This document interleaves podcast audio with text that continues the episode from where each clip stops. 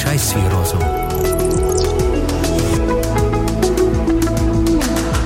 Однажды в домашнем кругу с друзьями из церкви мы читали историю из Евангелия от Иоанна, 15 глава. «Я есть истинная виноградная лоза, а отец мой – виноградарь. Всякую у меня ветвь, не приносящую плода, он отсекает, и всякую приносящую плод очищает, чтобы более принесла плода. Прибудьте во мне, и я в вас. Как ветвь не может приносить плода сама собою, если не будет на лозе, так и вы, если не будете во мне. Я есть лоза, а вы ветви. Кто пребывает во мне, и я в нем, тот приносит много плода. Ибо без меня не можете делать ничего. А что подразумевается под плодом? Что за плод мы должны приносить? Спросил один из присутствующих.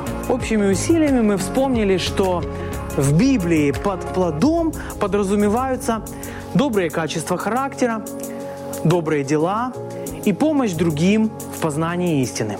«А что для Бога важнее?» – спросила одна молодая девушка. «Плод или само пребывание ветки на лозе?» Ей ответил молодой человек в свитере. «Вероятно, плод. Любой садовод для того и сажает виноград, чтобы получить плод». Другой парень возразил. «Но Бог не таков, как земной виноградарь. Здесь написано, что важнее всего пребывание ветки на лозе.